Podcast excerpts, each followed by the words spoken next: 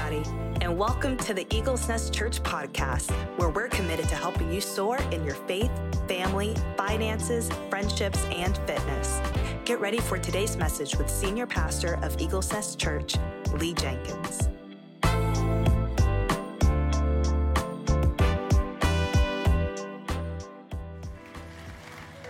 Where we're going to jump right into the word today. We've been in a series called Rich Folks. We started it last week. What do I mean when I say rich folks? Well, we're going to be talking about what does it mean to be rich? To be financially rich, materially rich, relationally rich, and most importantly, what does it mean to be spiritually rich? I believe I'm looking at some rich folks today in all of those categories we should want to be rich. Last week I talked about the rich fool. I defined for you what a fool is. And this guy was a fool because he was rich in material possessions, but he was not rich toward God. He had made some great earthly investments, but he had not made any heavenly investments. And so we talked about how God uh, called him a rich fool. So today we're going to be hanging out in another parable that Jesus talked about. And I want to highlight verse 8, and we're going to go through Luke chapter 16, verses 1 through 9 and I'm going to move pretty fast. In fact, I only have one point to share with you, and it's going to be at the end of the sermon. And you know that's a miracle for Pastor Lee to only have one point. One point. But I'm going to read through verses 1 through 9. I'm going to be reading from Luke chapter 16. I'm going to read from the New Living Translation. But before we do our reading, I want to highlight verse 8. Let's check it out. And remember, these are the words of Jesus talking about this parable. He says, The rich man had to admire the dishonest rascal for being so shrewd. Somebody say shrewd. Then he goes on to say, And it is true that the children of this world, those are the people who know Christ, the righteous ones those of us who are follows, followers of Jesus, Jesus said this. He says, The children of this world, you and I, I'm sorry, I got this wrong. The children of this world are those who don't know Christ. The children of this world are more shrewd in dealing with the world around them than are the children of light. So, since I messed that up, I want to explain it to you again. Jesus is saying, the children of this world, sinners, unrighteous, people who don't care about God, are more shrewd in dealing with the world around them than are the children of light, those of us who do know Christ. I want to speak to you today from the subject Rich Sinners, Poor Saints. Rich sinners, poor saints. Now, let me explain this title before I jump into this message. I want to clarify a few things about this sermon title. All four of these words, I want to bring some clarity to it. First of all, when I say rich, as I told you last week, most Americans and pretty much just about all of you all are financially rich, whether you feel like it or not. Forbes magazine stated that the bottom 5% of Americans are wealthier than 68% of the people in the world. Our bottom 5% is wealthier than 68% of the people in the world. So when I'm talking about rich, when the Bible is talking about rich from a material or financial standpoint, when Jesus is talking about rich folks, watch out. Rich folks do this, rich folks do that. He's talking about us. Because the Bible is written for the world. It's not an Americanized gospel. And then in my title, I said sinners. Now, we are all sinners saved by grace if you know Jesus Christ. But in this context, I'm referring to sinners as unbelievers and those who don't follow the Lord. And then I talked about poor. In this context, I'm using poor figuratively, not necessarily financially. I'm uh, using it as if somebody is saying, Poor Johnny, he just doesn't know what he's doing. In other words, it's, it's a word that signifies sympathy or compassion. And then saints, I'm referring to people who love and live for the Lord. So, rich sinners, financially rich, sinners, people who don't follow God, poor saints. People who God says, mm, mm, mm. if y'all would just do a little better, if you all just understood what was at stake, saints, the world would be much better off. Poor saints, rich sinners. We're going to talk about what that means. This passage is very difficult, you all, and I won't do it complete justice in the time that we have. In fact, a lot of pastors and preachers won't even touch Luke 16 because it's so misunderstood. Um, there's so much misunderstanding surrounding it theologically, and then it, it, it kind of insults us as Christians. In fact, uh, before I under, started understanding what this passage really meant, I didn't like this story. And the reason I didn't like this story is because of verse 8, where it said, People of the world, sinners, are more shrewd, are smarter, take care of their business better than the children of light. What an indictment. Jesus, come on, we're your people. How could you say that? Well, I want to talk to you about this today.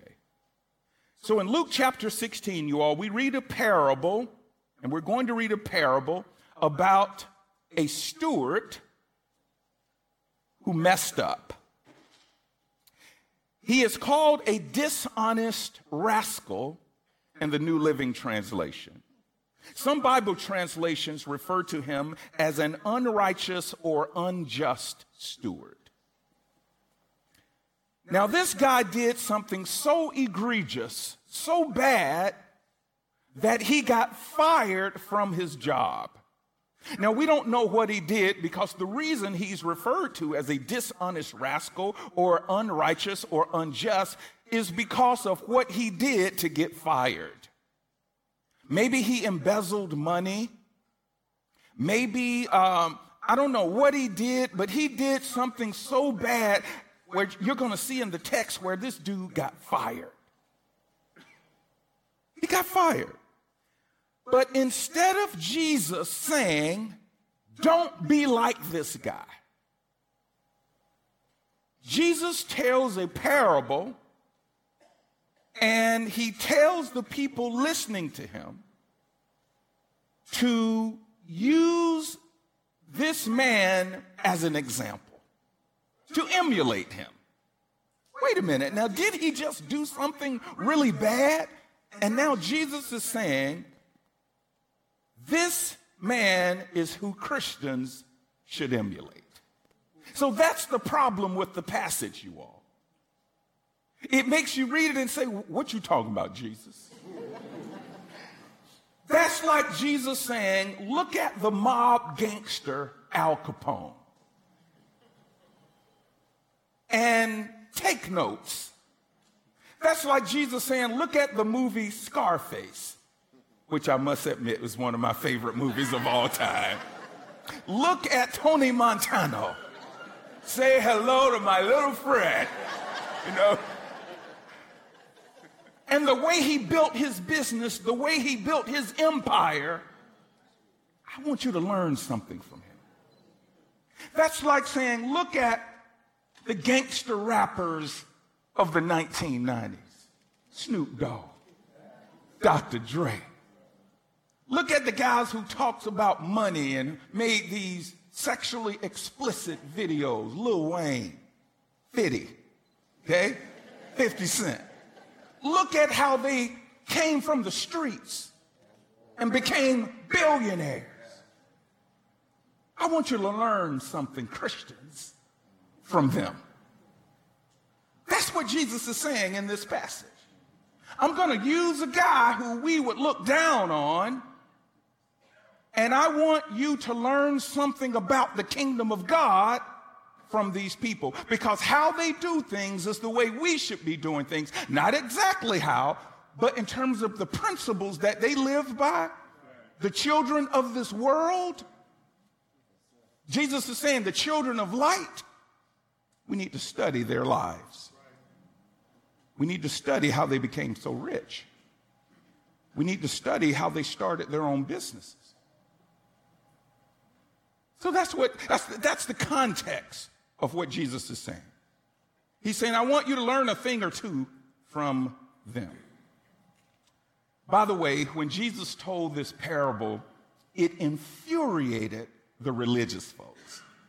Again, that would be like me putting on the PowerPoint uh, Snoop Dogg. One, two, and three, and to the four. Okay? And I'm just doing a whole sermon on Snoop. Religious folks were like, what, is, has gotten into Pastor Lee? It was the same way when Jesus told this parable. In fact, look at it, y'all. Uh, Luke 16, 14. At the end of the parable, and we're going to go through the parable in a minute, we're going to do it quickly. It says, The Pharisees who dearly loved their money heard all this and scoffed at him. That means that they heckled him, they ridiculed him, they taunted him. So I don't want you all to be like the Pharisees because the Pharisees couldn't stand it when Jesus talked about money and business and taking care of business because they were so religious. But what's amazing, you all, is when you read the Bible from Genesis to Revelations, Revelation, there are over 2,350 verses right around that that deal with how to handle money and possessions. 16 out of the 38 parables in the Bible deal with how to handle money and possessions. One out of six verses in the Gospels deal with how to handle money and possessions. But yet, when Jesus talked about business and how to handle money and possessions, people got mad. So now, he's really hitting them pretty hard. So let's unpack this story very quickly. Luke 16, 1. Let's look at it. Jesus told this story to his disciples. So he's talking to his disciples, which means he's talking to us. He's talking to followers of Christ because we need to learn what Jesus said. He says, There was a certain rich man who had a manager handling his affairs. Okay, back in the day, you all rich people had stewards or people handling their affairs, sort of like what I did for 25 years before I started Eagles Nest Church. I was an investment advisor. I handled the financial affairs, especially the investment accounts, for hundreds of clients. One billionaire client and many multi, multi, multi millionaire clients. I was judged on whether I made money for them or preserved their money. And if they weren't happy with my performance, they would fire me. So it wasn't my money I was managing, I was managing their money. And my job was to make them money. And so in this passage, as you're going to see, this particular steward did not make his master money. We don't know what he did, but he did something despicable. Let's look at verse 2. One day, a report came that the manager was wasting his employer's money. So, somebody had their eyes on this guy. Okay? He was wasting his money. And then look at what happened rather in verse 2. So the employer called him in and said, What's this I hear about you? Get a report in order, get your report in order because you are going to be fired. Bro, what have you done? I'm getting ready to fire you. You're going to get fired right now. Now, from a spiritual standpoint, this man's termination signifies that you and I one day will have to give an account to God of our stewardship.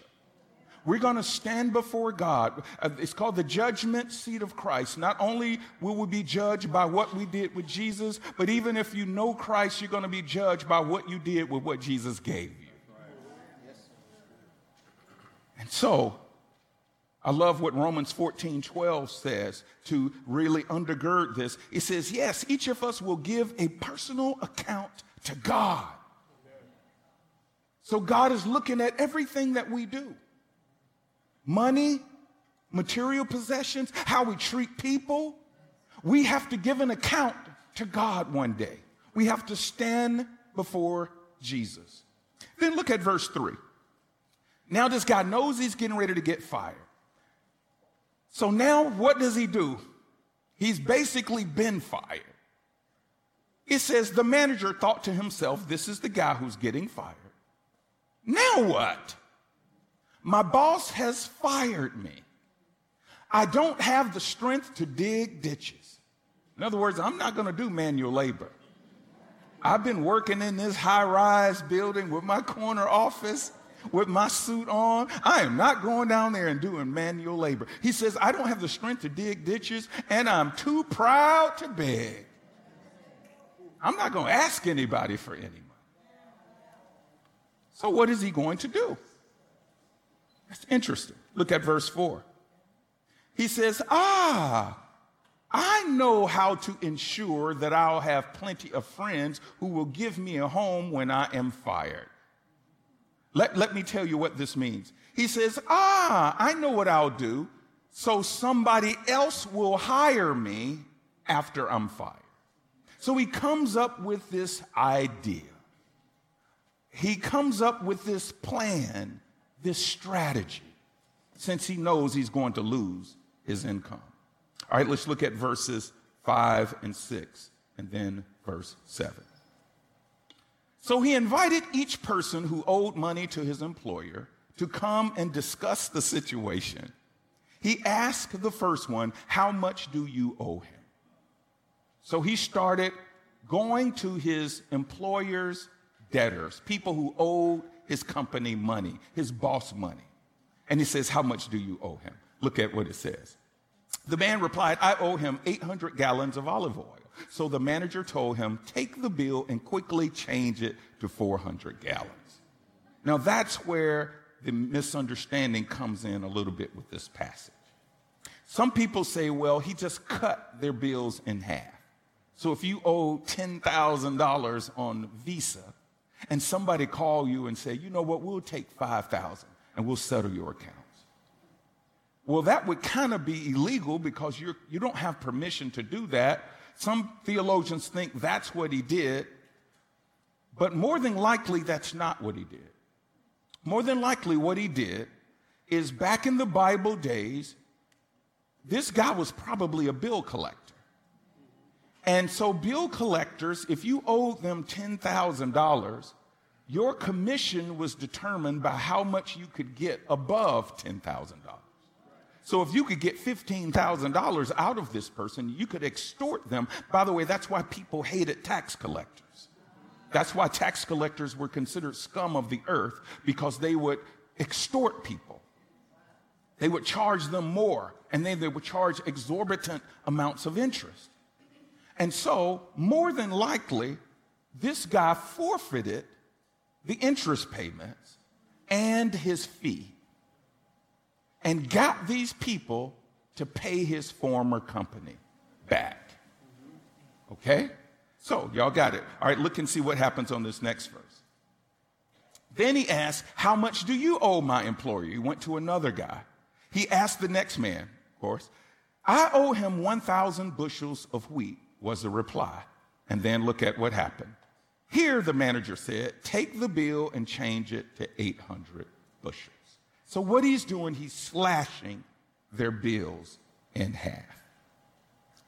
Now, let's look at verse 8. Here's where the problem comes in. You would think that Jesus would rebuke him, but Jesus says in this parable, the rich man, meaning the boss, who, by the way, who represents God, the rich man had to admire the dishonest rascal for being so shrewd. So the rich man, who represents God, had to say, even though I fired this dude, look at how he's gone out there and hustled to make sure that he didn't miss a paycheck, to make sure that his family was taken care of, to make sure he didn't have to dig ditches. This guy had a lot of initiative. This guy probably loved money so much that he was like, uh-uh, nobody, I'm gonna, I'm gonna make this, I'm gonna turn this situation around, this negative situation, and I'm gonna turn it around so it will bless me. So it will, so it won't be a negative, it will actually be a positive. So Jesus did not admire or praise the dishonest rascal for getting fired, but he praised him for being shrewd. What does shrewdness mean? Look at this definition. Shrewd means, okay, let me, you know, let me go to this other verse, all right. And it says, go back to verse 8. And it is true this is what Jesus says. He says this, and it is true that the children of this world are more shrewd in dealing with the world around them than are the children of the light. So he talks about this word shrewdness. All right, let's look at the. Let me tell you what shrewdness means. It means to be astute, to be sharp, to be smart, to be wise, to be clever, to be intelligent, to be cunning. That's what it means. So Jesus says, look at verse 8. It is true. Now he's talking about what this guy did, that the children of this world are more shrewd, more cunning, wise, clever, intelligent, astute in dealing with the world around them. meaning that people who don't know Christ, people who worship money and business and power, which children of the light should not be like that, but the people who are like that, they take care of business. They invest in their projects. They make sure that their worldview is advanced and they're willing to sacrifice for. They're willing to protest for. They're willing to do whatever it takes for their agenda to be advanced. But then when you compare them to us, the children of light, we don't do the same thing. So, as we come to a close, Jesus is saying here that the children of the world are better at being sinners than the children of the light are at being saints. Said another way, sinners are smarter, more aggressive, more astute, and wiser when it comes to promoting their agenda, wickedness than saints are when it comes to promoting their agenda, righteousness. I'm just going to let that one sink in. Okay, let me say it another way. The children of this world seize opportunities for making money and making friends and, and building connections and getting ahead and doing their earthly business aggressively. And God's people should be the same way about kingdom business. Same way. The same way. When we bought this property, my worldly friends were applauding me and our church. Way to go, Lee. Great thinking. Great business deal. Great idea. That's so cool from a business standpoint for a church to, to buy property, not just to be a church, but to, to, to buy property and you have other businesses on it, and those other businesses have to pay the church to be on the church's property. The church owns property that could be in the kingdom for generations to come. My worldly friends were applauding the transaction when they read it in the AJC. My religious friends what y'all doing over there at Eagle's Nest? What you trying to do? That doesn't make sense. You, you see the difference? So my worldly friends, they have this takeover mentality. And then the religious people just want to stay right here in that little small little religious group. And what we have to offer the world is so much greater. It's so much greater. So here's my close, verse 9. And then I'm going to give you my one point. It's a different, different kind of sermon. Jesus says, Here is the lesson, y'all. Use your worldly resources, your money, your power, your influence. Use your worldly resources to benefit others and make friends. Then, when your possessions are gone, and they will gone, one day you're going to die and leave them, or one day your possessions are going to leave you, they will welcome you to an eternal home. That leaves the question who is they? How about this? Let me deal with the eternal home. The eternal home is heaven. Who is they? They are the people who were impacted by the gospel because you used your worldly resources to bring them to the Lord. Are y'all with me? Okay, let me just break it down. I don't think y'all got it. When you give to Eagle's Nest or any ministry, and that ministry goes out and does something that can promote the kingdom of God and people get saved, that means that you did something to help people get saved. Okay? You did something. So when you get to heaven, you're going to have like a welcoming committee. And your welcoming committee is going to be either really little because you haven't done anything with your worldly resources except spend them on yourself. And you get to heaven and it's maybe three people. Maybe one.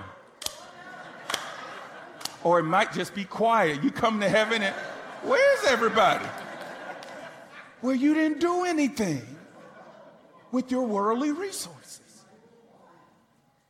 But then some of us are going to get to heaven and we're going to see hundreds or thousands of people like a standing ovation welcoming you.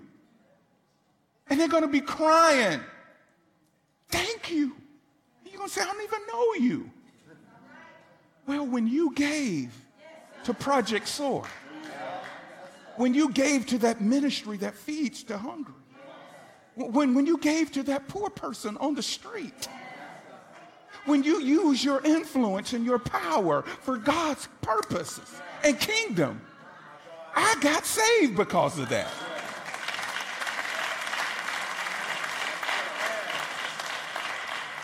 So that's why Jesus used this rascal as an example because this guy was a hustler. And he's saying, we got to be holy hustlers. Holy hustlers for God's kingdom. Go out there, make that money in Jesus' name. All right? Represent Christ in Jesus' name. Use your power, use your influence to advance God's kingdom. Use your money to give and do all those great things, and then see what will happen for the kingdom. You got to be aggressive about it. All right? Here's my one point. Here it is as I close. Your stewards, use your stewardship wisely and aggressively to get people to heaven. That's it. That's it. Use your stewardship wisely and aggressively to get people to heaven. Your stewardship is your time, your talents, your treasures. Whatever God has given you, I am saying use it for His glory to advance His kingdom. And when you do, hundreds or thousands or tens of thousands of people can be saved can be ushered into the kingdom of God. People you don't even know.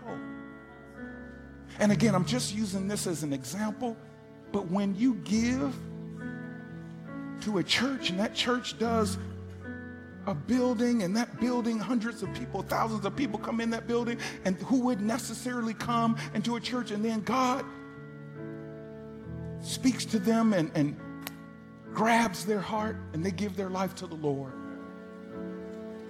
It started with what you did with your stewardship. Last story Billy Graham. In the 1940s or 50s did a outdoor rally, the first of its kind in Los Angeles.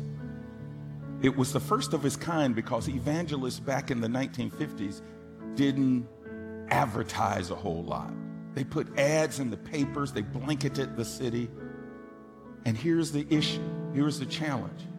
The budget to do all of that stuff, to hear this young Billy Graham preach, was $40,000. That was a lot of money. And three businessmen put up the money. And I, I don't have to tell you the whole story, except the rest is history. It launched Billy Graham's worldwide ministry. So here's what I want you to imagine. Imagine Billy Graham when he passed away, stepping into heaven, and all these people clapping because they got saved listening to Billy Graham. But imagine those three businessmen who gave that $40,000 so they could put up a tent so they could have the chairs and the advertisement so this young evangelist could preach the gospel. When they stepped into heaven, it was probably even more people that said, Thank you, thank you. And they never preached. But what they did, they used their stewardship wisely and aggressively to get people to heaven. Come on, let's give God praise, you all. Whew.